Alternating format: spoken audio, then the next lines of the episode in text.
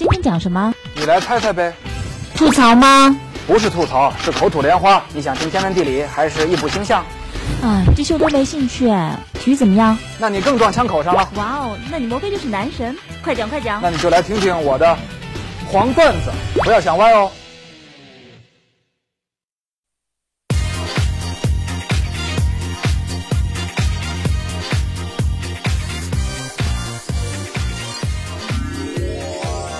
乐视的网友朋友、球迷朋友，大家周末好！到了周六呢，又是老黄请朋友一起来讲黄段子的时候了。呃，这周六呢，讲点什么呢？哎，就在这周三，国家队刚刚打完了亚洲杯预选赛的最后一场小组比赛，啊，这个结果大家都已经知道了。呃，其实这场比赛呢，大家并不是特别关注，因为实际上这个结果大家可以预料，不会有太大的意外。关注的是，就在这场比赛之前几天，啊，中国足协突然匆匆忙忙宣布了，签约了一个新的外籍主教练，一位法国人，啊，那么这场比赛之后呢，在这个周六，我们就请来两位老朋友一起来聊聊，哎，这位新的国足主教练到底是怎么一个来路啊？这个这样签约的情况下，呃，这个国家队会带来什么样的影响？今天请来两位老朋友，一位是足球评论员孟洪涛啊，呃，经常来跟我们一块儿聊足球的话题；另外一位《新京报》的足球记者赵宇，刚刚在呃国家队啊出发去打客场对伊拉克这场比赛之前，在广东清远的基地啊跟了国家队好长时间，所以呢带来很多一手的这个前方的这个情况和信息。咱们首先做到这个信息要准确客观，嗯。哎，这个结论呢大家自己去判断是吧？呃，这个我比较反对现在某一些这个呃新闻同行的做法。啊。他是先有一个结果在那儿，他先有一观点，啊，然后为这个观点呢 服务。倒推所有的啊。材料，甚至不惜编造。我觉得这个这就不合适了。命题作文是吧？哎，对，命题作文就是 我说，经常把新闻写成了评论，嗯把评论写成了小说。嗯，我说呢，推理小说还是哎，新闻是新闻，评论是评论，甚至曾经有有有的年轻的记者谴责我，那你不是还这个带有这个立场？我说，首先呢，我带没有带带没带立场呢，这个本身就是你个人判断。其次呢，我做的是评论员，嗯，评论本身就是要有观点。对，你写的是新闻，你写新闻的时候，我说小伙子，你可不能带有观点和立场。嗯对，啊，对吧？嗯啊，这个，咱们先说说这个法国人。首先啊，老孟我注意到啊，嗯第一波媒体的消息给这人的名字翻译成汉语的时候就出现了分歧。嗯，有叫佩林的，啊，有叫佩兰的。佩兰的啊，后来我简单给大家说一下啊，还是佩兰这个音译更准确。嗯为什么呢？咱们这个把外国人名字译成中文啊，大多数采用汉语拼音翻译法。嗯可是这个这个，P E R I N，R I N 啊，嗯在法语里啊，它不读读林的这个音啊法语里读蓝的这个音。啊，哎，所以呢，应该翻译成佩兰比较合适。对，他在发布会现场啊，特意说了这事儿。哎，他叫佩兰，对，他说啊，说这个呃，我更喜欢大家叫我这个法语的发音，哎法语的标准发音就叫佩兰。对，嗯，但是这个教练呢，其实你要是很多关注国际足球的啊，或者关注英超，你在零四零五年那会儿，这个人的名字其实是跟英超有联系的。那会儿他执教过普斯茅斯。哦，我的印象中啊，那会儿哎，忽然他们那天宣布说这教练什么佩佩林佩兰，哎，我就一想，哎，真是，我仔细我然后再查了一下，确实是啊，他那个赛季执教普斯茅斯，然后呢，那个阶段我印象中啊，媒体翻译的应该是佩林，嗯，是吧？就是刚才那个建祥讲的，他好像大家一看这这这这 P E R I N 啊，大家从这个一般情况下会按照英语那发音来，对是吧？佩林佩佩，呃，翻译成佩林。然后呢，当然现在很多名字也是，你说是按法国名法法语翻呢，还是按英语翻呢？是吧？按法语翻可能另一个套路。你比如齐达内，嗯，是吧？齐达内的最后严格的啊应该叫准准确的音译应该叫鸡蛋。哎，应该叫鸡蛋。哎，最接近的就是鸡蛋。鸡蛋，鸡蛋，哎对，你看那全场球迷，一般法国球迷都喊鸡蛋，哎鸡蛋鸡蛋，是吧？但是那会儿他刚，咱们刚看刚看这名字的时候，我估计大家可能按英语这发音路数，肯定翻译成那齐达内，是吧对？而且齐达内的名字，大家叫着还挺顺嘴，姓齐，叫达内。你要说叫鸡蛋，叫叫叫齐丹其实翻译成齐丹也就得了，不是有乔丹了吗？啊，齐丹就觉得这个。这个这个这个 这个体育界这个翻译外国运动员名字确实比较乱。嗯其实有一个有一个这个叫做《世界人名翻译大词典》，它有一个说法，就是尽量按照人家母语的发音。对对我们呢是不管什么语言，先把这字母拼一块儿，然后按照英语的、英语的想法一看，然后再用汉语拼音的方法一套，嗨，这这基本上这就其实关于名字还一段子，就是因为在正式确定这个佩兰之前啊，呃，有一个假新闻说这个国家队主教练定了叫勒尚特，然后 然后第二天啊又第二，因为这个假消息第二天就说出了，就是说佩兰佩林，咱们当时都说佩林嘛，然后也有说佩兰呐，然后说哎这俩是不是一个人是吧？勒尚特点儿差得远佩兰佩林，然后其实是两个不同的人，不同的就等于完全这个把假消息当成真的了。我觉得这确实当时传出这个假消息，确实是他这个呢，我接着赵宇这讲啊，是蒙差你这段子我听了。我听别人跟我讲的是，说是当时呢，因为大家都在猜测是谁，嗯啊，传出来的信息呢是一个法国人，是一个法国人呢有过在亚洲执教的经历嗯啊，另外一个好像还类似带过什么国家队啊，这就在西亚执教过哎，在在西亚执教嗯过，哎，有些人呢就开始套。幸亏是梅祖已经去世了，要不然就得猜的梅祖。所以那天我在微博上说，我说难道是梅祖？对，人后来人告诉孟老师，梅祖已经去世了啊。然后呢，就有人按这套套来套去呢，好像就觉得这个人是最最适合这个，就是后来他这几点是最最符合这些条件哎那就肯定是这个人啊，是吧？当然，当时在微博上有些人私信还告诉我呢，就是这个人。哟，我当时还说，我说这个人，我印象中好像在非洲执教的经历更更更更更经验更多呀，而不是亚洲。说那勒尚特是吧哎，勒尚特。在亚洲确实也有过执教经历，然后也时间也不是特别长，嗯然后就套了这么一个名字，然后把它登出来了，嗯。大家觉得定了，结果第二天哎，怎么又出了一个佩兰佩林？嗯。是不是另外一种译法？然后啊。彻底颠覆了原来这个说法。所以后来一看呢，这个符合这规矩的，符合这这这这几个选帅条件呢，还不止他一个啊，还现在不是还有一佩林吗？呃其实特鲁西埃也挺符合这条件啊，对，也是法国人对。哎，呃，这个有这么几个问题啊，在打伊拉克这场比赛之前几天，突然急着宣布这个消息，对于国家队现在的这个所谓，咱们叫什么叫叫代理主教练嗯傅博，算是这么一个过过渡班子，但是这个比赛可过渡不了啊，这比赛还是很重要的，关系到你明年国家队有没有比赛踢，能不能进亚洲杯正赛，这个有什么影响？为什么突然非要在这几天宣布，不能等打完了伊拉克再宣布？这里边有什么情况？然后你在那儿清远那儿听到国家队上下有什么反应？跟我们说说。我觉得这个宣布确实挺意外的，因为这个他宣布头一天是下午三点半，嗯，才正式通知记者，哎，马上咱们在广州清远要开一个发布会。这时候想，所有记者可能很少，当除了当地的，很少记者能够赶过去了。啊这是一个很突然消息。据我了解，就是他在正式通知记者之前，才正式签的约。就是说，一个闪电签约，一个闪电宣布，闪电发布闪电发布。然后就是说，当时足协的工作人员说，我们得准备这个背景板儿，来不及，来不及怎么办？加价。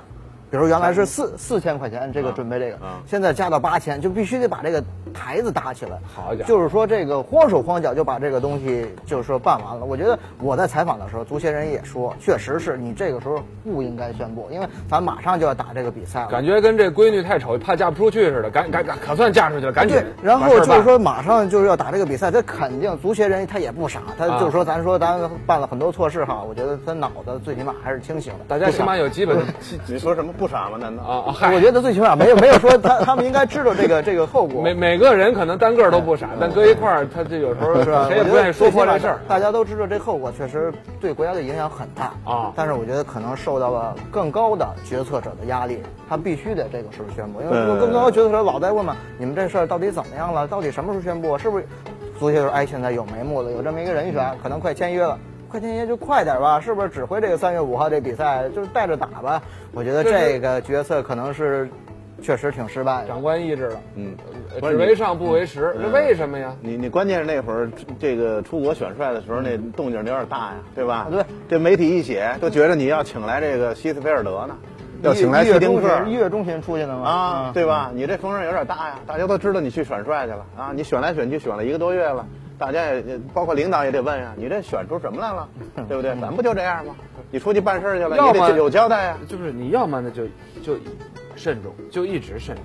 嗯，你要么呢就一直雷厉风行，嗯，你别一会儿慎重，一会儿该慎重的时候你忽然变得很麻利，这个呃老搞这个矫枉过正的事情。嗯，而且呢，好，刚才这个小赵说的这个情况啊，队员们、教练们有什么情况？比如说傅博吧，也来过咱节目，也袒露过心声，早就说过，让我带。我就带，我就尽力，嗯。肯定为中国足球的荣誉，为了自己的荣誉，为了自己的这个，这个这这踢足球的这一辈子这个梦想，嗯。我肯定尽全力。但我知道我自己的能力可能有限，嗯。但是让我带，我就坚持把这个三月五号打伊拉克这场比赛带好，啊，我觉得确实对这件事，对于傅博来讲，确实不是很公平啊。啊就就即便说咱说，呃，我个人觉得他能力还可以啊就即便是外外界或者说足协领导不认可他的能力，我觉得你这个时候比赛之前，你也没必要这做出这么一个一个决定，是吧？而且咱再退一步说，你可以宣布，你可以在在球队里边宣布，你为什么还要让他进替补席呢？对吧？这就让这佩兰上替补席。哎，对你到了替补席上，究竟这比赛是谁指挥？听谁的？对，你说傅博是代理主教练，谁上前头喊这个东西？到底这个战术是谁定的？谁来？如果如如果说咱们这个比赛打不好，谁来背这个黑锅？谁担责任？对，我就。而且队员心里肯定，我觉得肯定会产生产生波动的。哎，之前都是傅博带，可能有些队员就觉得，呃，我我我是里皮带的在俱乐部，然后现在傅博带我，本来就有点心里有点有点小动静。现在你要这个时候又来又又来一个教练，啊甭管他 甭管他多大名气是吧？就像孟老师说的，更不听你的了。嗯，所以这个事儿呢，确实做的有点，但是我觉得他们做出来以后也属正常。啊。呃，这是吧？足协每个人我都很熟悉啊。他们的行事方式啊，行事方法啊，我觉得我还是很了解啊，所以我觉得他做出这种事儿来一点也不奇怪啊，很正常。呃，这个事儿呢，也也不仅仅这样的事情，也不仅仅是足协才会发生。嗯，这是一个小官场社会、官哎场思维、有可能官场逻辑、官场行事准则必然的一个结果。没错，上边儿上上边儿，哎至于说太面对这个球迷，面对将来要将要发生的比赛，面对可能承担的后果。鸵鸟战术，嗯脑袋往沙子里一扎，屁股露外边，到时候再说了，反正又不是我一个人的事儿。我得服务好我的领导。对，所以这个又不是我一个人的事儿。你以为上的就是这个问题啊？上面一说有结果了吗？你得说有吧，你不能说我出去干活了，我什么都没干，我选教练我什么都没选来。好，拿出一个来，你看看，领导，从第一条到第十条都符合您您的要求，是吧？对。但是这个就我觉得就是糊弄啊，符合这个的非常多，你为什么选一个最差的呢？对对而且呢，就是领导的过问啊，不见得代表领导在具体的业务上的想法，没错都是正确的。对，因为领导领导可能操心的事儿很多，嗯，而且越往上的领导可能不至于抓到你一个足球队请什么样的教练这个这个层面上，但是呢，底下的人呢办事儿就是会这样，拿个鸡毛当令箭，喜欢把领导的。哼哼一声，嗯给夸大成一个指示，嗯，出自己揣测着一个指示，然后照着这指示去办了。对而且呢，还觉得拿了尚方宝剑，凡是挡我者逆逆我者亡啊，顺我者昌，挡我者必死。你这想不想过了你啊？上面都有话了，呃这还是官场思维，而且最后呢，永远是什么呀？就是他做的这些事儿啊，不一定真领导真喜欢，哎对吧？但是领导说下来，他说我做了，啊对我确实做了，啊对不对？我给你选了一教练啊而这教练呢，也在亚洲执教过啊，也执教过这种类似国家队，是吧？说到这儿呢，嗯说到这儿就反过来说这件事儿。这个为什么最后，当我们的中超球队已经在请里皮、库卡、安蒂奇、埃里克森这个级别的教练的时候，我们的国足绕了一圈儿，又回到了佩兰这么一个级别的教练身上。我觉得可能真的跟这个现实情况有关系。咱们之之前一阵哈，确实有名气，也贵。然后这啊马乔马乔康马乔有名气也贵，然后也确实带世界杯的话进过进过八强嗯。然后现在这个教练失败了，但啊最终咱们输得很惨，嗯不光是康马乔也好，还是中国足协也好，还是中国男足也好，都输得很惨嗯。这次所以说咱们之前是一个极端，嗯这次又要又要走另外一个极端，非得找一个便宜的、听话的、善于沟通的，然后这个这个执教执执教资历也还相对可以的。就是说，我觉得现在在走两个极端，没有说呃，我们想清楚我们到底需要一个什什么样的教练，而且。都知道这个佩兰之前在这个带卢瓦的时候带了带了六年，六年之后哎把这个呃呃卢瓦卢瓦。法甲的球队，法法甲球队卢瓦，他之前是在一个呃三级联赛，啊。然后带三年带到二级联赛，再过三年带到一级联赛，就是法甲联赛，啊。然后还拿过托托杯的比赛。啊，他用了这么长时间去带队，取得了成功。咱们我我觉得中中国足协能给他那么长时间吗？据我了解，现在签的合同是先签了一年，嗯一年看你到底带的是什么情况，然后再考虑之后的事儿。哦，啊，一年合同也拿出来宣布啊？呃，没这个没有宣布啊，但是不是，我就说签一年合同也急着忙着宣布这个新他任主教练这是他是一加 N 一加 N，对啊然后就是说这一年第要要有一个考核然后之后就就随便了，是吧这个就没谱了。一加 N 这这挺创新我。这个我还看了一个签约方式对挺创新的。我看了一个这个，好像新华社写了一稿子啊，这个人家已经把这个这中国足协想干的什么已经分析透了啊所以我点了个赞啊是吧？说这个签的不是选他吗？选为什么选这教练呀、啊为什么同时里皮也宣布宣布跟恒大续约呢？啊是吧？嗯，就是等着这个教练基本上合约期满以后，那个阶段是吧？里皮再上手，是吧？现在呢，恒大还需要里皮，但是现在里皮呢又认为又不是一个最好的时机接国家队的啊，就等着佩兰再下课以后，你那会儿里皮再接啊，正好衔接上。那会儿里皮两年差不多了，是吧？呃，在恒大也期满了，在两年以后呢再接国家队。卡马乔的失败不是这个花钱模式的失败，嗯是那是你这事儿没办好。就好比说，满清的时候末年要搞洋务运动，嗯咱们也得引进洋枪洋炮造船，啊，也得也得修铁路，呃，架电线杆修电线。邦一打仗还是没打过日本人，甲午战争又败了，那咱们把铁路也拆了。把军舰也炸了，把大炮也都填了，把把把电报电话都取消了，得了，别用电灯了，这不是也搞洋务了，还不行，还打不过人家吗？对，现在就是这思路，对不对？他就是什么呀？呃，可以选贵的，可以选便宜的，啊就是不选正确的。哎啊，永远是这样。就是呃忽左忽右，就就不能在中间合适的方向上走。对，我我我看到这个这个法国这个佩兰这教练的所有的情况之后，我说比对了一下啊，假如说把另外一个人的条件也也写上，然后两张纸啊往一块儿一落，嗯在灯下一照，大概十条能重上九条，八八条半能重上。那个人是谁呢？这张纸是佩兰，那那张纸是特鲁西埃。嗯，特鲁西埃不听话呀，啊，对，不善于沟通。哦，你看，核心问题是，你请一个外籍教练，为什么一定要服从你中国足协的管理？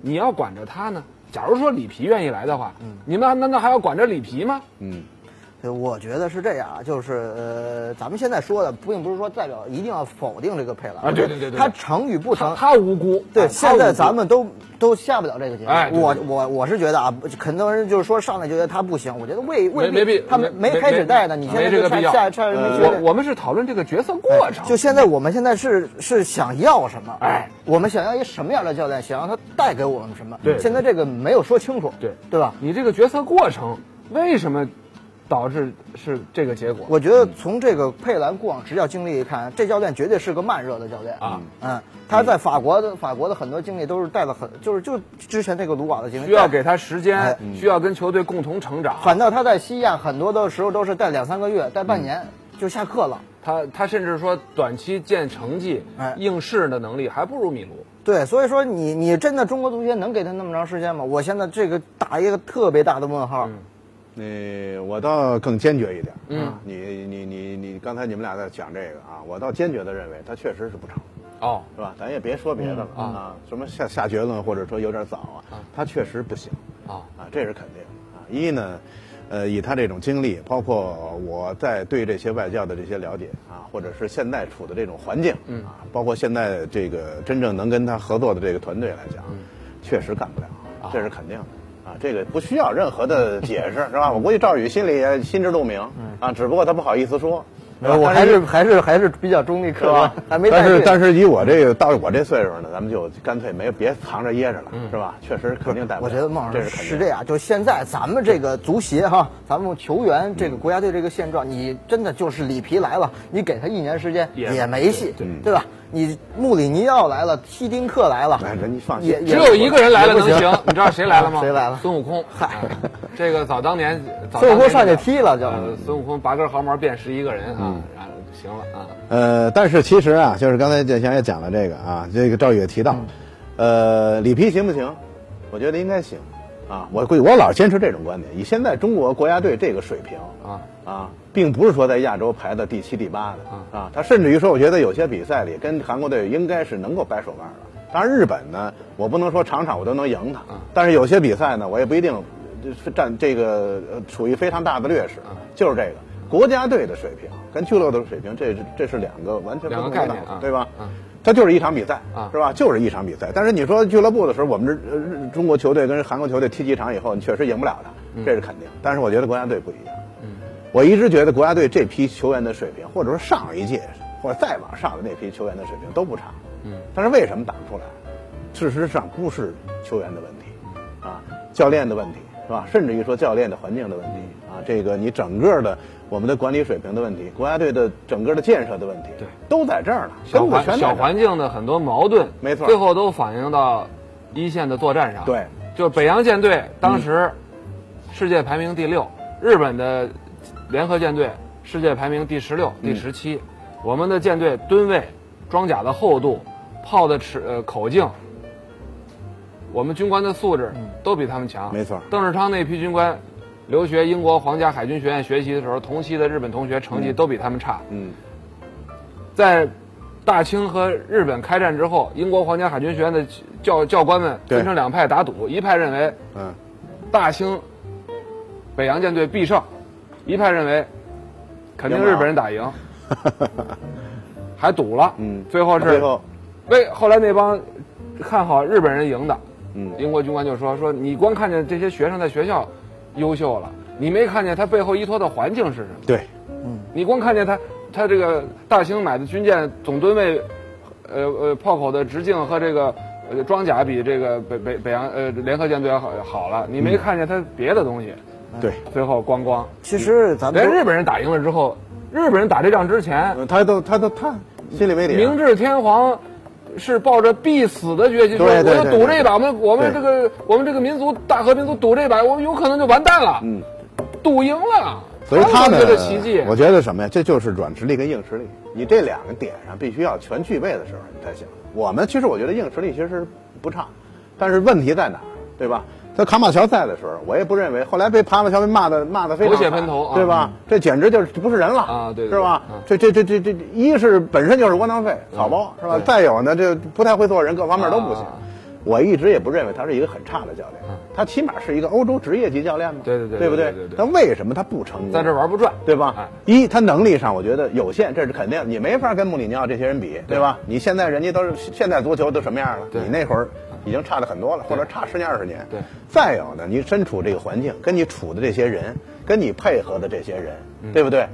一另外一个就是各方面沟通协调这种能力，对国家队建设这方面的一些管理上的一些东西，嗯，对不对？你达不到一个很高的水准，达不到能够跟这个欧洲这些足球职业足球能够接轨的这个层面，这个作为曾经在足协内部工作过的人说这个话，呃，同时也是批评自己过去的一些工作。哎，你还真错了，我觉得那会儿的工作，为什么我现在敢批评他们？就是我确实觉得他们做工作的时候。很多东西确实做的太差了啊！你很多细节的东西你没人抓，或者你根本抓不了。卡马乔在在这个谈解职谈判的时候，就是确实也谈到了这一点啊。这个是在他们内部说，我没有得到充分的支持。支持啊！他他很羡慕恒大那个团队，里皮里皮那个背后那支持那个团队。他觉得我如果要这个这个团队来支持，呃，可能我会做得更好一些。对。然后呃，但是足协又反馈说。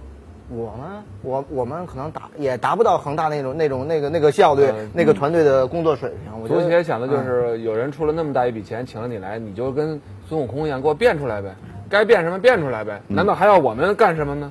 是不是？他就就。没法说，哎，所以更细的咱们就不讲了，这些事儿是吧？对，前前段时间这卡这个呃这个这个阿兰阿兰佩兰发布会上，蔡振华不公开说嘛？啊，我说了，这个中国足球缺钱，你们老是老是不赞同我的说法，觉得不缺钱，其实我们真的缺很多钱，我们要有很多钱，肯定能办好事儿。所以说，希望社会各界哈支持我们。我觉得现在这个话话都说到这份上，这个话呢，我觉得其实是。有待商榷的。嗯，你作为一个政府主管部门，呃，你你在一个管理市场化、职业化如此发达的项目的这个主管掌门人的位置上，说没钱，嗯，说说缺确实说缺钱啊，说缺这个，我觉得没禁不住 禁不住分析吧，啊，呃，经不住分析。我觉得这个缺钱的话啊，就是说现场啊，都电视都拍着呢哈。韦迪也说过，对蔡振华也蔡振华也说过，就是说说说我们需要更充足的资金。反正我觉得这个钱啊，你究竟是我们你从现有的钱哎现有的钱你怎么花你从哪儿来到哪儿去？到不到点儿上？啊这个应该去去。你能公开一下你一年过手多少钱？哪些钱是国家拨给体育总局的财政拨款哎分到你这儿的？哪些是你从职业联赛里还有国国家队的经营上你赚的？你能能公布一下吗？如果你呃如果我知道你在我如果你是在这样一个情景下说你缺钱，无可厚非。什么情景？嗯，你没有政府拨款，嗯，你是真正的市场市场市场化环境下存在的职业联盟的主管人。是这样，黄老师，就是说他比如说川原三郎说我没钱，我中国我说日本日本国民指责为什么我日本队现在那么多球星在欧洲踢球，嗯，那么多这个这个好队员，结果你喊出的这个呃这个口号啊，要在巴西夺冠，最后连八强都没进。传言说了。我们哪儿都行，就是因为我没钱，我没请来里迪、穆里尼奥，啊啊啊啊！我觉得无可厚非。嗯，我们国家的体育总局下边一个一个项目管理中心说这个话没有道理啊！我觉得是这样，黄老师就应该列出了一个表，是吧？贴到哎贴到足协官网上，你你真的是缺钱，告诉我们哪儿对缺，对吧？我们就往哪儿去投这个钱。对呀我觉得是应该是这样。日本日本绝对是把每年的这个各个项目和各个联联赛就要就要就要发出来，对吧？所有收支都是要对川原也也说过，我希望中国足协能公开自己的财务状况。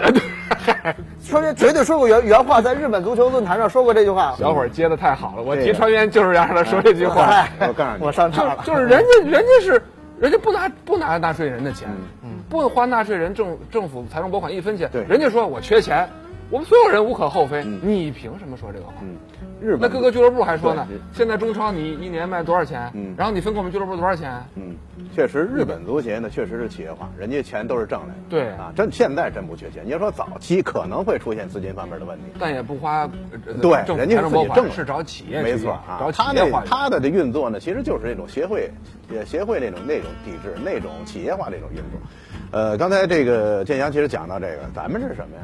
我告诉你，这个呃，到底缺不缺钱？我觉得这个其实都不用说，对呀不用这个其他人说我们缺钱或者不缺钱，嗯确实不缺钱啊。你需要什么，你只要张嘴，我觉得上面肯定批嗯。我给你举一个例子，零八年奥运会的时候嗯，那会儿基本上是要钱要钱给钱，要人给人啊，对吧？你说你你需要多少钱吧啊，备战奥运会男女足啊，那会儿没数啊嗯，对吧？当然，我觉得数字肯定是有，给你多少钱，你要你要申请，你说我选机外教啊需要花多少钱，打个预算上去，马上就批，非常快，是吧基本上都是绿色渠道，对不对？为什么？就是要发展啊！你你你不是你要好好干，那我就有钱，肯定会给你。对不会说现在，尤其是现在。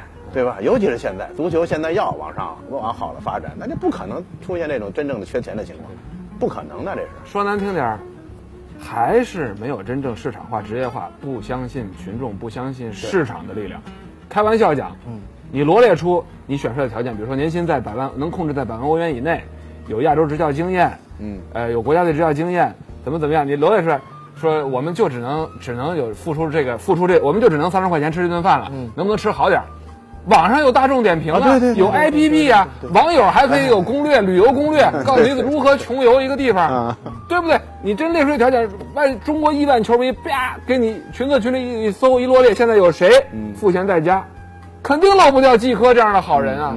有谁可能一百万欧元年薪愿意来干中国的，在亚洲有丰富执教经验的，我们大家要认可，大伙儿都能给你列出来。但是你选不了佩林，是吧？你那，但是我们列出这些，他肯定有各种理由给你否掉。哎这个不不服管，这个这个怎么着，嗯那个怎么，就是他用的渠道仍然不是，就像不是不专业的背后就是在不市场化、不职业化。现现在还有一是什么问题？就还是行政化可能是有些教练啊，确实想来，但是他通过之前又通过熟人哈了解一下这个中国的足球情况、管理情况之后，嗯人家又不来了。又又不来了。冈田武史，我觉得就是个合适的教练，哎对。没没问题啊。对，但是冈田武史在中国国家队，啊，我估计啊，无论足协谁当掌门人，嗯。他他不敢不敢顶这个雷，冒这个天下之大不韪，嗯对对让一个日本人执教我 中国所以。这个我就觉得你是，我觉得你是力挺冈冈田，但是不可能。对，是他肯定我不可能。我当足协主席，当年周总理能够请大松博文来执教中国女排，嗯现在没有人敢让一个日本人来当中国国家队主教练。这呃冈田本人也不想来，关键是对他了解之后，了解中国，他在绿城待这两年。